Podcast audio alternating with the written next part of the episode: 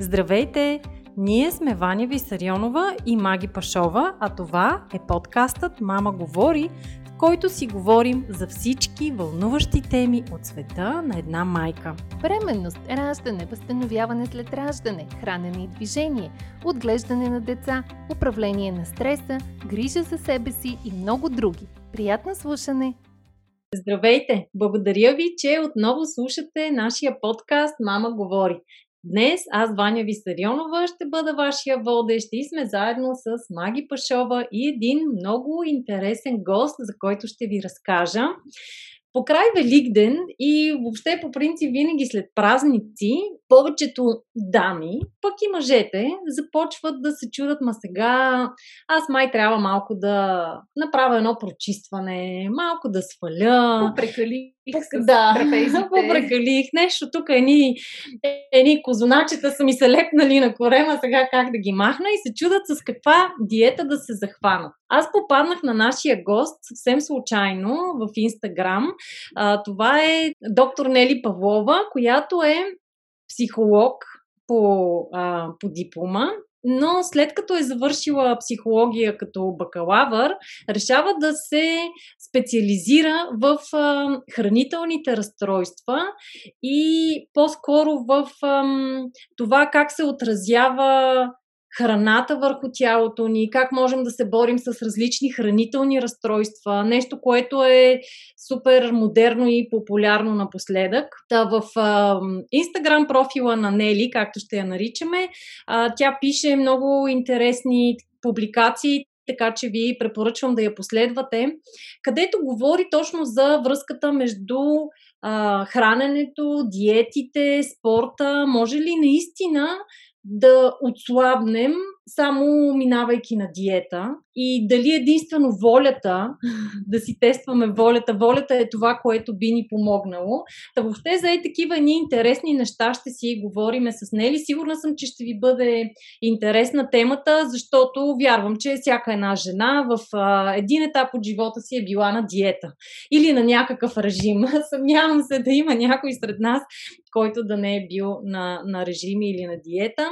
Здравей, Нели! Благодаря ти, че се съгласи да участваш и добре дошла в Мама говори. Благодаря ти, Ваня. Благодаря и на теб, Маги, за поканата. Ще ми е изключително приятно да си поговорим и нямам търпение да чуя вашите въпроси. Ти си завършила в Англия, нали, така да разкажем да. повече на нашите, на нашите слушатели. И в момента също така си докторант според мен това е изключително важно да се знае да го кажем на нашите слушатели, защото нещата, които ще кажеш, са обосновани не само на твоята практика, но също така се базират и на стабилна наука и знания зад тях. Да, разкажи ни, моля те, ти как се насочи към психологията въобще като цяло и какво те привлече към хранителните разстройства и това да станеш хранителен психолог. Ти самата имала ли си проблеми с а, храната? А, значи ще започна първо от въпроса ти какво всъщност ме насочи към психологията. Аз като цяло съм а, човек, който е изключително... Цял живот съм се интересувала от психология. Винаги съм а, от много малка така съм анализирала как хората мислят, защо мислят така, а, и винаги като цяло съм, ми е било интересно когнитивните процеси в главите на а, всички около мен, а, но като цяло, след като завърших училище, се насочих към нещо коренно различно и второ нещо коренно различно, които аз като цяло не съм човек, който мога да правя нещо, което не ми харесва и съответно всички тези неща приключиха. Та в крайна сметка, а, третия ми опит в психологията а, се оказа правилния избор, а, въпреки че в началото, а, тъй като английски бях учила в училище, но не го знаех перфектно, в никакъв случай перфектно и заминах за Англия, започнах да уча първата година, като цяло ми беше много странно какво ми говоря, защото хем учих английски, хем учих психология, а хем се оказа, че всъщност много малко хора знаят, но психологията е, ти излизаш едва ли не квалифициран статистик. Толкова много статистика в психологията, колкото в почти нито една друга приложна наука. А, така че, нали, бях изненадана и приятно, и неприятно, и така, и така. А та, в крайна сметка, а, третата година, когато така вече почнах да получавам проблясъци, а, се, моя научен ръководител тогава беше заинтересован в а, храненето, което всъщност а, ми даде възможността да работя върху проучване, което тестваше, м- тестваше дали всъщност хората, които са представени пред а, реклами, които промотират здравословно хранене, ще консумират по-малко Кока-Кола. И така, и това беше първите ми стъпки така в а, тази наука. И какво показа проучването? Да, Ще издадеш ли, че ти стана любопитна? А, да, значи, тъй като ние измервахме едно нещо, което се нарича а, на български а, грешка във вниманието. Тоест, хората, които прекарват много дълго време, гледайки нездравословни храни, ние го измерваме това с една, един тест компютърен, а, тоест, колкото повече гледаш към а, такива нездравословни храни, си фокусираш вниманието, толкова е по-вероятно да консумираш по-големи количества кола. Тоест, а, без значение експозицията около рекламите, която поставихме на здравословни и нездравословни, тя не беше фактор, но всъщност тези вътрешни а, склонности да фокусираме вниманието си върху нездравословни храни предсказваше поведение, което беше много интересно. А, да, това проучване не стигна до публикация, но въпреки това един ден може и до там да стигне. Но да, това беше първият път, в който всъщност а, така започнах да се замислям а, какво сега на къде, защото вече и завършвах. А, но със сигурност а, клиничната психология не беше нещо мое. А, просто, да, не го чувствах. А, та на въпросът имала ли съм проблем с храната? Не съм имала проблем с храната. Единствено, че страшно много ми се подиграваха, че като дете бях много слаба. А, и това е много ниска. И не, сега съм много висока, но да, като цяло това е единственото нещо, което така ме тласкало да пия протеинови шейкове, да ходя на фитнес, само и само за да не съм много слаба. А, да, да, след това всъщност реших, че ще запиша магистратура, здравна психология, защото в Англия или нали, поведенческата част на психологията се разглежда от здравната психология като наука, докато клиничната психология е малко по-заинтересована в строго ментални проблеми.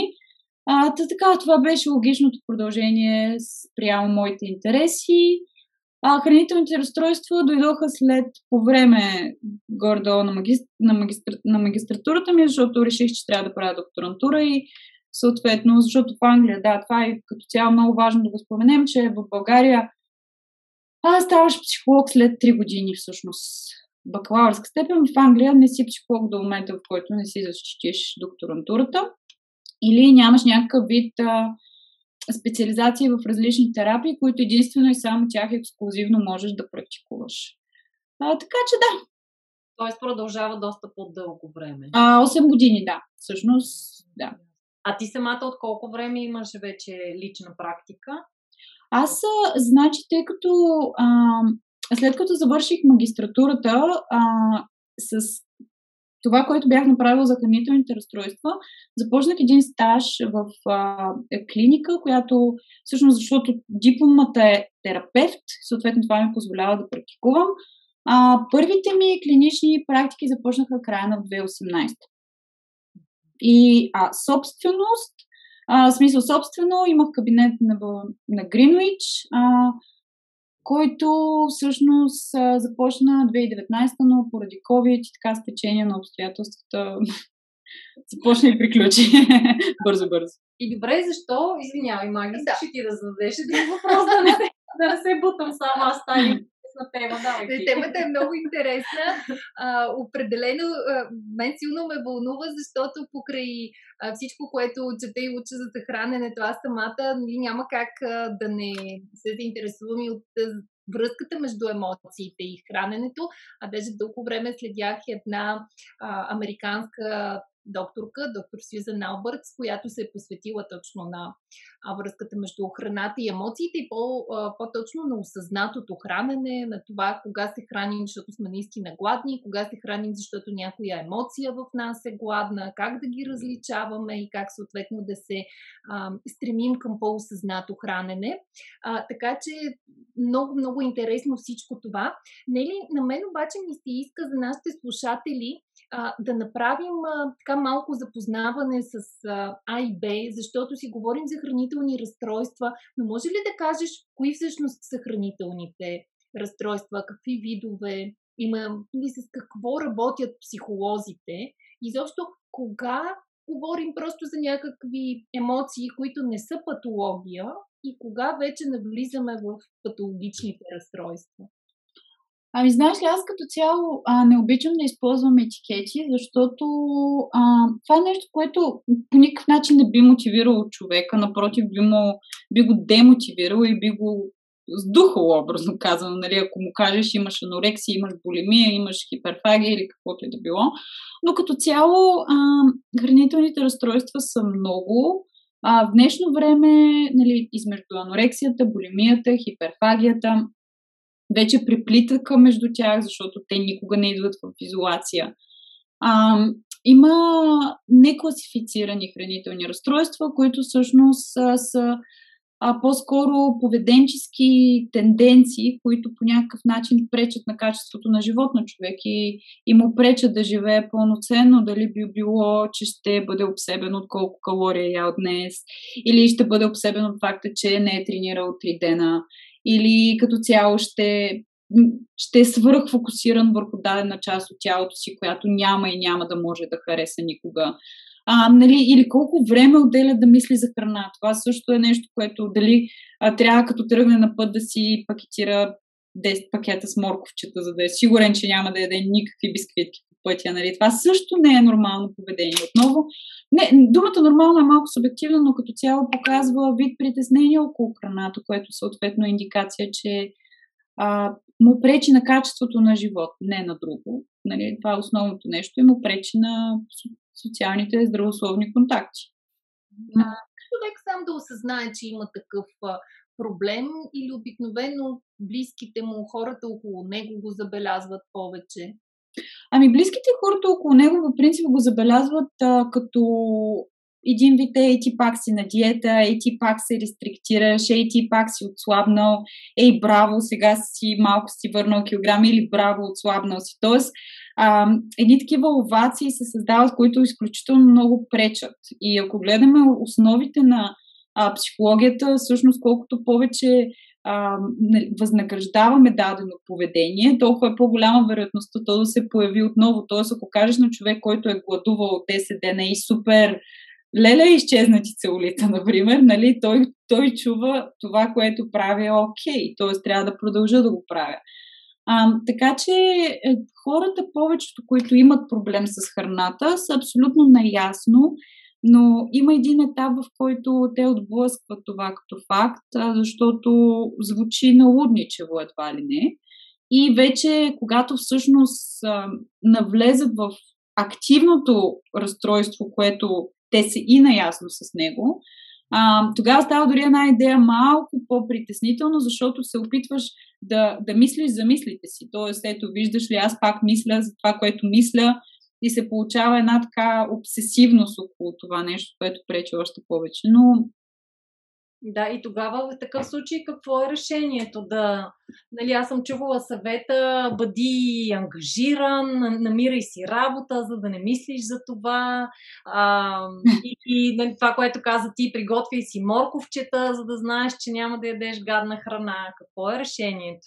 Ами, решението е като цяло да разберем какво държи този проблем. Значи, това да се разсееш от проблема е не мога дори да си да го разбера кой и защо го прави. Като цяло, когато имаш проблем, ако ти се е спукало казанчето на туалетната, например, ще го игнорираш ли като проблем, нали? Не, ще викнеш да, майстор да го прави, нали така? Тоест, проблемите са а, част от ежедневието, но трябва да бъдат обладявани, включително менталните на разположения.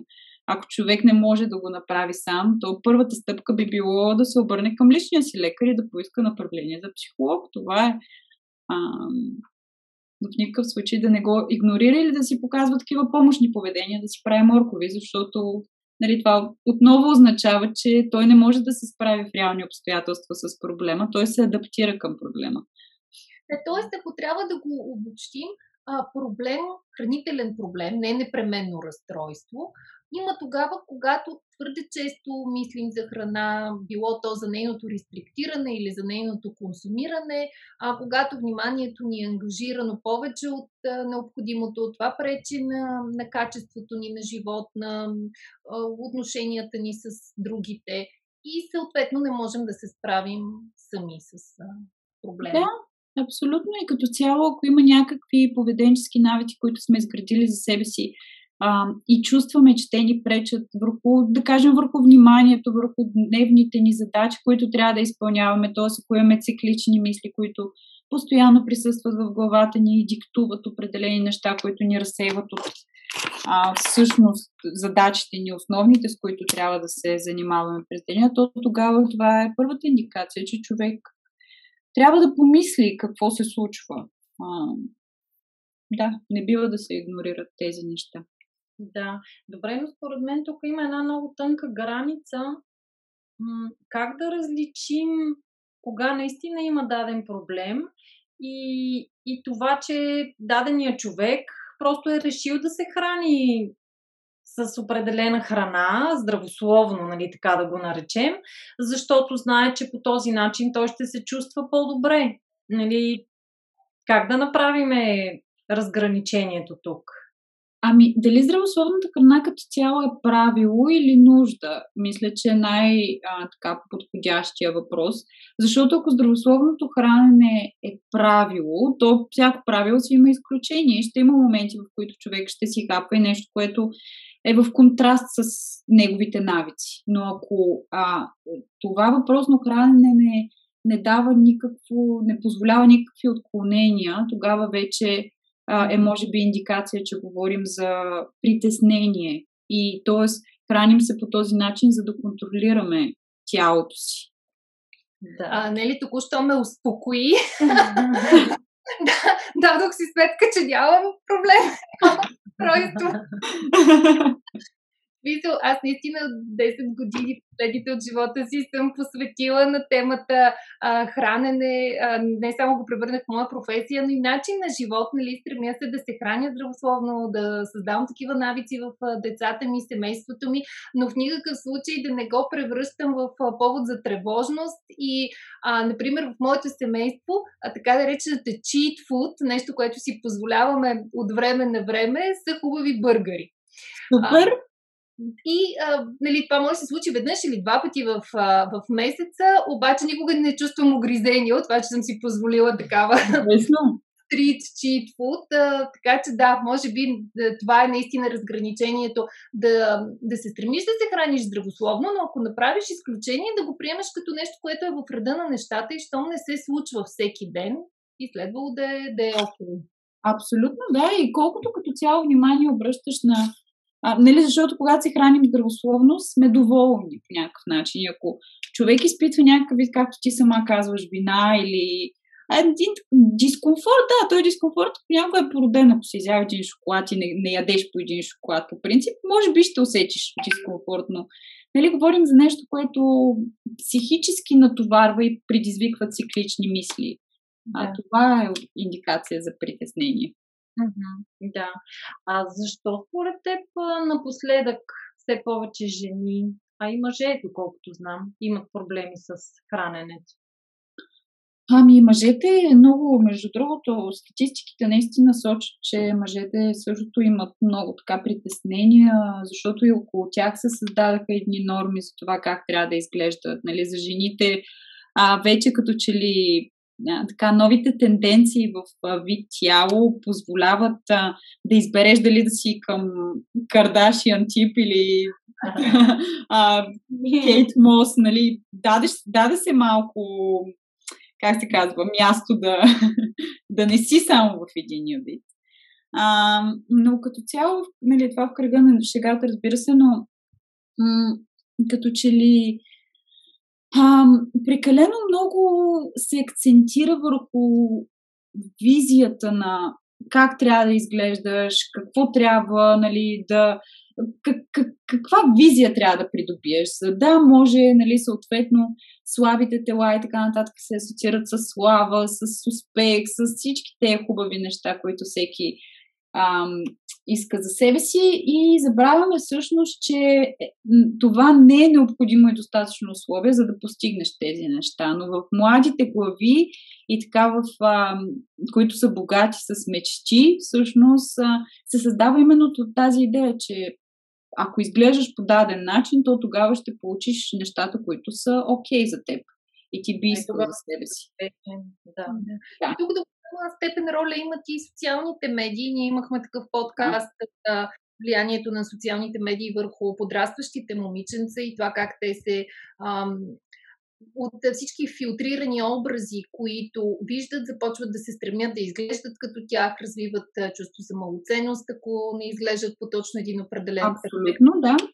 А, но всъщност се отнася само за подрастващите момичета. Никой на никоя възраст не е застрахован, че всички тези перфектни образи, от които сме облъчени, ти осъзнателно или несъзнателно започваш да правиш сравнение с себе си и да искаш да изглеждаш по-добре, измествайки акцента от това да се чувствам по-добре, да съм по-здрав, по-енергичен, в по-добра форма, от това да изглеждам по точно определен начин. Mm-hmm. А, даже Ваня ще припомня, имали сме случаи с такива момичета в нашата програма Не на диастазата, които се включват с някаква конкретна заявка от типа искам да отслабна 8 кг.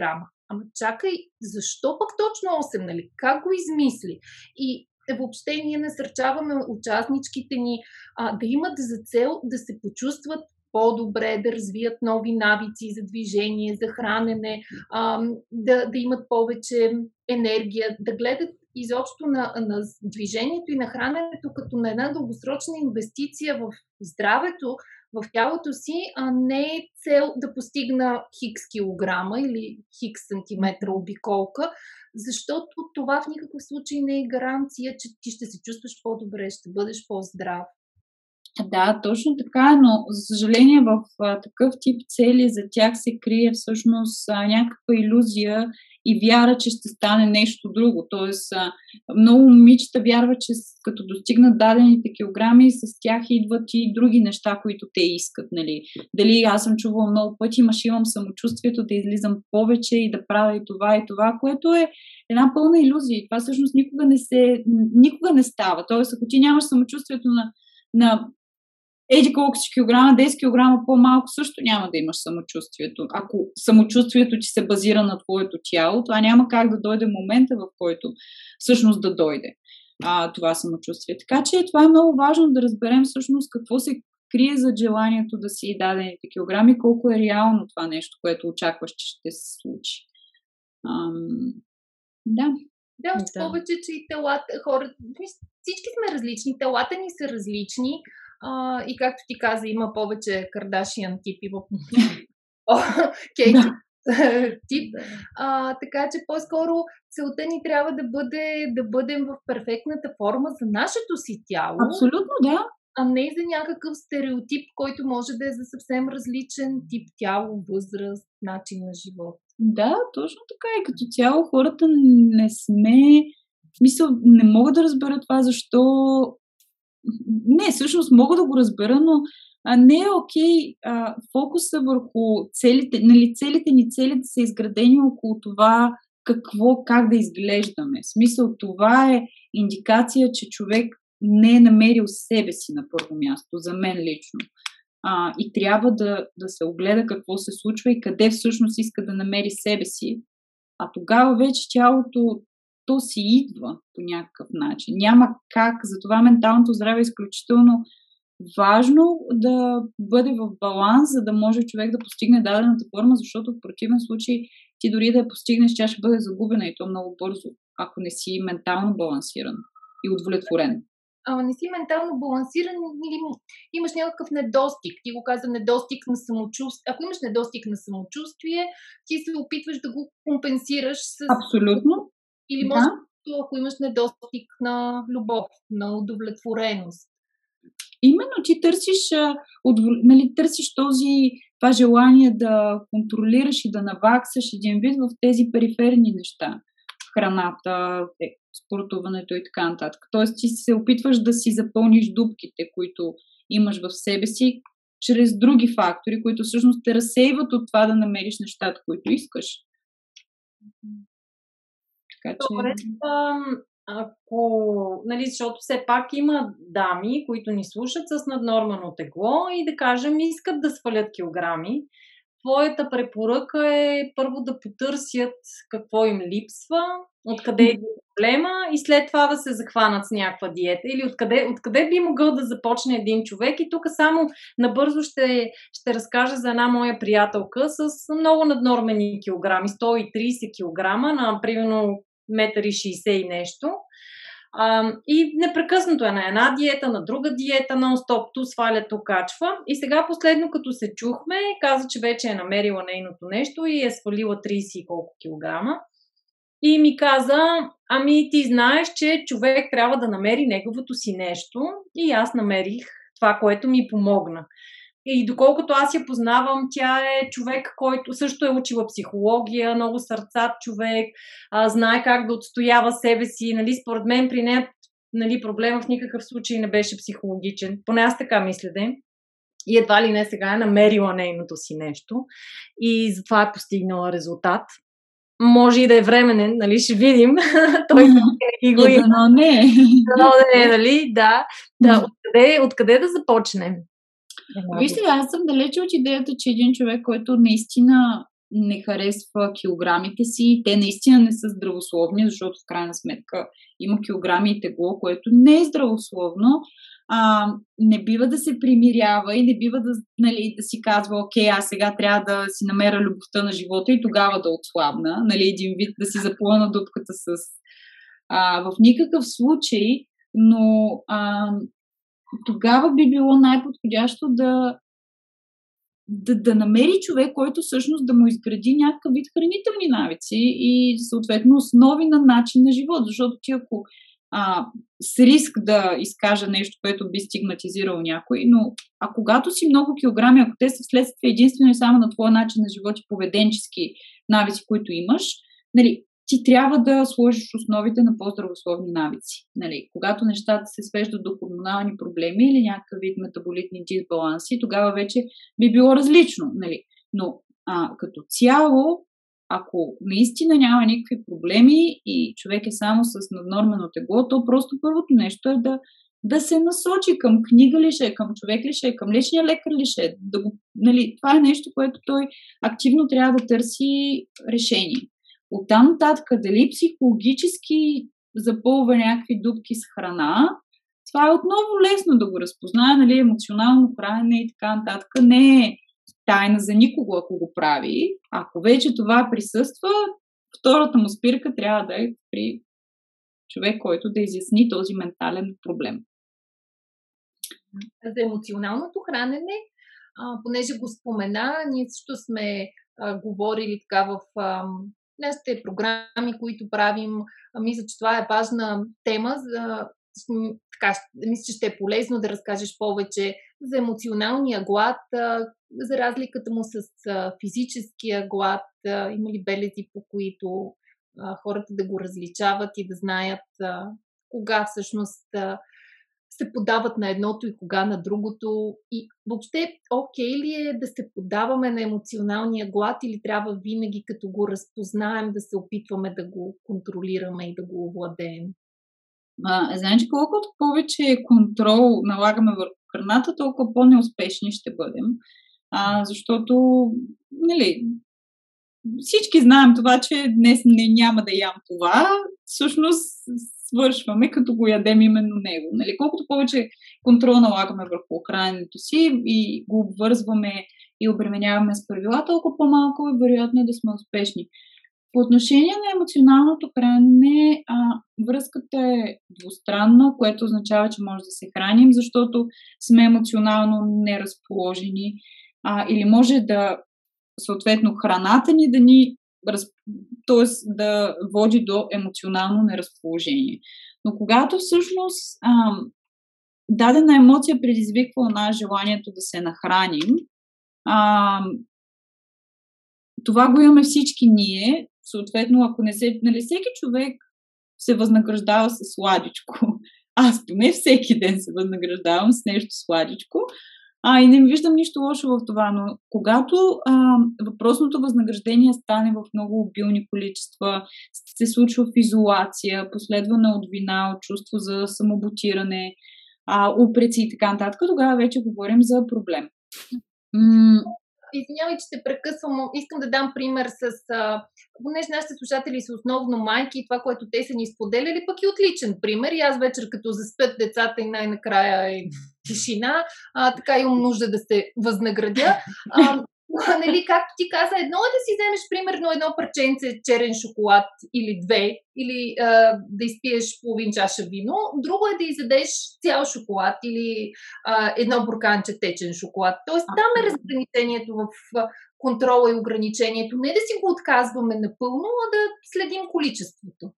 Да, така е. А, но когато емоционалното хранене е факт, а, човек, когато си хапне две парченца шоколад, той започва да се обвинява, което го изнервя и съответно си хапва още две парченца шоколад, което го изнервя още повече и той започва още повече да се самообичува в главата, което го кара да изяде още две парченца шоколад. И така и така до момента, в който нали, не си обостри нервите по някакъв начин и не прибегне към това да изконсумира всичко около него, защото той на първо място е виновен и пред себе си, нали, грешен. А другото, което е изключително разочарован и трябва да се накаже, а как може да се накаже, като си хапне още и още и още, защото той е лош човек. И нали, се получава една такава каскада от мисли, емоции, самообвинения, а, придружено с а, факта, че повечето хора на следващия ден са на пълен глад, а, нали, в светлата част на деня, което предвижда емоционално хранене отново. И така и то става един магиосен кръг, който... А... Излизане от него. Какво е спасението? Ами спасението е много така обширно понятие, защото а, трябва да се установи какви са факторите, които всъщност предизвикват въпросното емоционално хранене. Тоест, Нали, пак говорим за такива емоционални дупки, които човек пълни с храна. В повечето случаи нещата се свеждат до тези неща. Но ако това е придружено с факта, че човек гладува и не се храни достатъчно, това е емоционално хранене с физически компонент, който нали, няма как да не, да не ядем. Всички, ако можехме да не ядем, доста разходи ни отиват в храна, нали? Всички щяхме да се възползваме. Да, да, и време за пазаруване и приготвяне. Именно, да. Тоест, за съжаление, човека все още е същество, което се нуждае от храна и то от качестване и така пълноценно всичките хранителни вещества. А, така че е важно всъщност да разберем дали нашето емоционално хранене не е породено именно от факта, че поставяме себе си пред рестрикции и глад. И вече, а, нали, ако подхождаме към себе си с омраза, с гняв, с недоволство, че сме хапнали две парченца шоколад и започваме да се класифицираме като безхарактерни, безволеви и така нататък. И това предвижда още и още хапване. Така че м- е важно да всъщност. А, аз винаги така казвам, да подхождаме към себе си, както бихме подходили към наш приятел и в никакъв случай да не се обременяваме с обидни думи, с недоволства и така нататък, защото това няма да ни помогне по никакъв начин. Да. А, във връзка отново с емоциите, а, ти чела ли си проучвания и дали си чувала за трупането на мазнини в определени области от тялото и връзката им с а, емоциите и по-скоро, може би не толкова с емоциите, а с а, нашия имидж в обществото. А, на мен ми бяха дали такъв пример, че жени, които са на а, по-високи позиции, които се предполага, че са мъжки, а, трупат повече мазнини в областта на корема, типично, нали, както мъжете обикновено трупат там килограми. И жената, нали, едва ли не, опитвайки се да всячески да поеме тази роля и да заприлича на, на мъж водач, започва и тя да трупа там килограми. Ам, чувала ли си подобни твърдения? Срещала ли си нещо по темата? Ами, това е доста интересно, че чисто за да може да се оприличи на мъж, по, по такъв ъгъл не съм поглеждала нещата, но а, идеята на такъв, нали, на такъв социално-економически статут е всъщност, че а, когато си на такава позиция, си обвързан с прекалено много стрес. А, стрес е рисков фактор за това да трупаме килограми около ханша и в коремната област като цяло. А, вече по отношение дали това е фактор при менталните заболявания, а, точно аз едно проучване, което завършвам в момента, всъщност показва, че а, не индекса на телесната маса може да предскаже депресия и тревожност, а, а въпросната обиколка на ханша може да ги предскаже поради факта на а, прекаленото много възпалителни процеси, които индикират, нали, колкото повече масна тъкан имаме в тялото, толкова повече възпалителни а, процеси можем да предизвикаме с това нещо и съответно това е рисков фактор за депресия и тревожност. А, но това, което казваш за под такъв ъгъл, дали всъщност жената не се, не се опитва и да се оприличи на мъж, Нали, то е чисто подсъзнателно. Един. Със сигурност, да, да. Но мисля, че ако има проучване, което сочи толкова директна връзка, подценява фактори като стрес, начин на живот, нали, че просто когато си толкова а, заети и така нататък нямаш възможност да отделиш време за да подобриш начина си на живот. Мисля, че такива фактори също трябва да бъдат взети под предвид, когато се правят генерални заключения и, и смея да така, за себе си лично да си кажа, че може би е възможно, но този фактор би предсказал изключително малка част от тази пропорция телесна мазина, която е натрупана в ханш. А имаш ли препоръки точно за тези случаи, когато натрупването на излишни мазнини в областта на ханша е предизвикано именно от а, стрес? Мисля, че ние също имаме такива примери с участнички в а, програмата ни не на диастазата, момичета, които изкарват програмата, придобиват нови хранителни двигателни навици, споделят ни, че, да кажем, движат се активно, внимават да, да се хранят с да, чисти, балансирани храни и въпреки това не успяват да свалят килограми именно в тази област.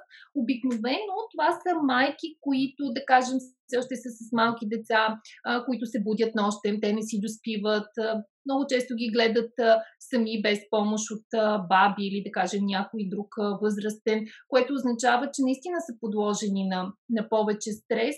Аз лично съм си обяснявала а, тази неспособност да свалят килограми именно в тази област с стреса. Въпросът е какво може да се направи в тези случаи. Ами, може би релаксацията и така осъзнатата, как да кажа, да, да започне жената да, да се фокусира малко или много, дори по 10 минутки на ден за себе си, да се опитва да овладява стреса конструктивно, защото а, вие самите знаете, че недостига на сън е доста рисков фактор за трупане на мазнини около коремната област, така че а, нали, малко е трудно, особено като си с малко дете.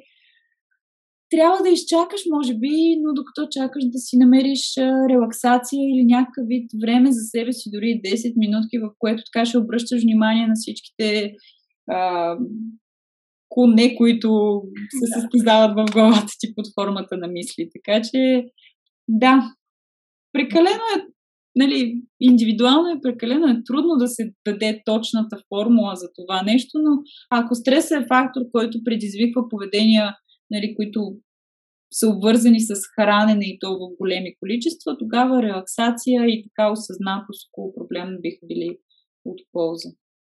Супер, много добър съвет. Да.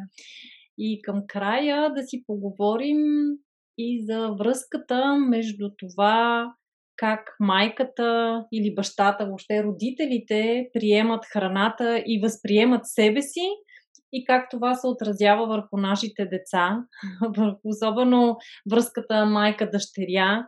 А, ние си говорихме в предварителния разговор за това как ако една майка е непрекъснато на диети а, или примерно си облече една рокли и казва, оф, нали, да. не ми седи добре, не се харесвам. Дебела съм. Дебела съм, да, това се отразява съответно върху момиченцето, може би и върху момчетата. Нямам представа, ще видим. да. Какъв е твоят съвет към нашите слушатели? Ами, моят съвет е като цяло родителите да се постараят да не обвързват правилата с никакви етикети. Т.е. няма добра, няма лоша храна, има храна просто, защото по такъв начин изпращаме грешни сигнали на децата, които ги провокират да те да обвързват храната с правила. Нали? Децата стават наши образи. Аз имаше. А, мисля, че миналото лято срещнах една реклама на банка ли беше нещо от сорта, как всъщност децата стават отражение на родителя. И това е безкрайно вярно. И когато майката или бащата постоянно се, а, нали, както ти сама казваш, масово е на диета, а, рестрикции от, по каквото и различни, постоянно навлизат тенденции и така нататък, а, това всъщност а, кара детето да фокусира вниманието си и да започне да мисли а, защо такъв нормален акт, какъвто е храненето, трябва да бъде по такъв начин дискутиран. Нали? Защо не дискутираме на, как си обличаме блузата, нали? кое е правилното, дали е грозно, дали не е грозно по този начин. Тоест, едно нормално поведение, каквото е храненето, се поставя под прожектора на детето и започва съответно да бъде обременявано. А, по отношение на това, че моя съвет и начинът по който аз, аз съм решила да възпитавам дъщеря ми е, че а, по никакъв начин думата ми, думата лоша храна няма да излезе от устата ми и искам да вижда как се консумират здравословните храни и не се коментира, но в същото време се отива в баничарница и се купува баничка, тя също не се дискутира, нали? Тоест, искам по всякакъв начин никога не забранявам да яде бисквити, никога не, не забранявам. Нали, всеки ме пита, ама тя не яде торта. Не, напротив, яде торта може би по-често, отколкото всяко едно дете и именно яде тази торта, за да може да не й кажа, нали, да не обвържа тортата, тортата да бъде за нея каквито са броколите, нали, храна, която може да присъства на масата. А, по отношение на това, дали е редно да коментираме, че сме дебели и че имаме брич, а, съответно тези дънки не ни стоят добре, това отново кара момичето да, да счете, че това да имаш брич не е нормално. Ако ти генетично имаш брич, ти не можеш да се отървеш от този брич. Нали? Това е нещо, което, за съжаление, жените трябва да приемем. Нали? Целулит, брич, малко са, които ги нямат. Нали? И повече от нормално. Това са еволюционни. Ние все пак трябва да създаваме деца. Нали? За това са телата, за да може да има хормони, които идват от мазнини. Така че смятам като цяло, че езика, който трябва да използваме към храната, към телата, към визията е абсолютно неутрален, а аспекта трябва да пада върху това всъщност а, много често срещам грешката, родителите казват, леле, моето дете е най-красивото, много красиво. Не, напротив, нали, може много да прави, чудесно справя се и в това, и този език знае, и този език знае и още на две. Нали? Това също не е окей, okay, защото по такъв начин а, демотивираме детето и проучванията показват, че колкото повече му говорим, че то е най-доброто, то толкова повече спира да се труди защото то приема себе си и придобива идентичността на най-добрия и съответно няма интерес да се доказва повече. А когато му казваме, например, отклонявам се малко от темата за храненето, но когато му казваме, че а, всъщност браво, ето това явно ти отне много усилия за да го направиш, а, и много, може би виждам, че доста се постарава, му изпращаме именно сигналите, че труда му жъне този успех, а не неговите лични качества, които ние предполагаме, че той има. А, така че мисля, че език, който използваме към децата си, трябва да е не толкова м- супериорен, а напротив, по-скоро критичен и по-скоро неутрален по отношение на тялото и храната, защото тогава е по-вероятно да им създадем здравословни навици, защото децата знаят кое е здравословно и знаят кое не е здравословно. И колкото повече им казваме не да не ядат сладкото, те толкова повече го ядат. Мисля, че това си е направо тема за отделен подкаст и ще правим как да говорим с децата за храната и как да им помогнем да изградят а, здравословни навици, без да им внушаваме собствените си виждания за храната, за тялото, защото това е наистина труден диалог. А, и нали, аз съм съгласна с тебе, не бива да отсветяваме храните като добри и лоши, не бива да има забранени храни, защото естествено детето, както и възрастният човек, се стреми към забраненото и то го привлича още повече. Но пък в същото време и не може да ги оставим да ядат на закуска на обяд и на вечеря а, торта или сладко. Сладолет. Да, или... А, така че е много тънък момента как наистина е насочваме това да се хранят здравословно, балансирано, разнообразно, хем в никакъв случай да не създаваме ам, тези осветени характеристики за храната. Това е лошо, това ще те направи еди какъв си. Така че направо тема за, за Супер. практически примери. Да, би било чудесно, наистина. Това е доста така. Защото все пак хранителните разстройства започват вече от 10 годишна възраст, средно, което означава, че има и по-млади. А, така че е определено тема, която трябва да бъде от интерес за всички родители. Не само а, за тези, които имат момиченца, но и момченца, защото момченцата също в днешно време така изпадат в екстремности. Да, наистина, що ме толкова отрано си е, си е важно да се обърнеш. Ще поговорим по темата, да. Не ли последно, искам да те попитам и, и по един много модерен напоследък начин на живота, именно гладуването. Доскоро гладуването се използваше до някъде за самолечение, обаче напоследък все повече хора започват да препоръчват и да практикуват гладуване, нали, било то частично или за няколко, в смисъл частично за няколко часа, 12, 36 или за няколко дена да гладуват. А, по-скоро с цел а, дълголетие. Какво е твоето мнение по въпроса за гладуването? Ами, идеята за дълголетието е всъщност, че като гладуваш, тялото стимулира хормон на растежа, нали, който се асоциира с а, младост и така нататък. Моето лично мнение за гладуването е, че човек трябва естествено да има епизод в деня, в който не консумира никаква храна, но лично не смятам и проучванията всъщност показват, че ам, говоря за, защото нали, в научната литература има много проучвания, които естествено, че има такива, които твърдят и обратното, но качествените и тези, които всъщност могат да бъдат, а, можем да им се доверим, показват, че а, фастинга има ефект върху а, теглото, но не директен. Т.е. той има а, способността да потиска апетита за сладко и такъв тип а, вредни храни, поради факта, че тялото има повече време да се изчисти от мъртви клетки, съответно да се регенерира а, и по такъв начин се възстановява мозъка също и по такъв начин човек се чувства по по-оптимален. А, не знам как да се изразя точно, но се чувства по-добре. Нали, се едно се е наспал, починал и така нататък. А, оптимално. А, не смятам, че човек трябва да гладува. Говоря конкретно за жените, ще кажа, защото все пак а, жените сме имаме страшно много хормони, които а, не смятам, че се повлияват добре от а, прекаленото много глад. А, сега, нали, всеки човек може да толерира различно количество глад. Да кажем, ако преди да започнеш да гладуваш си, си поел всичките нужни хранителни вещества, от които тялото ти има нужда и тогава сложиш началото на глада и съответно той продължи не знам, повече от 20 часа за мен е прекалено екстремно. А, тогава, окей, ако не знам, наистина не знам. Но добре, няма да говоря за поръчване, ще кажа моето лично мнение, защото мисля, че така би било по-фокусиран отговор.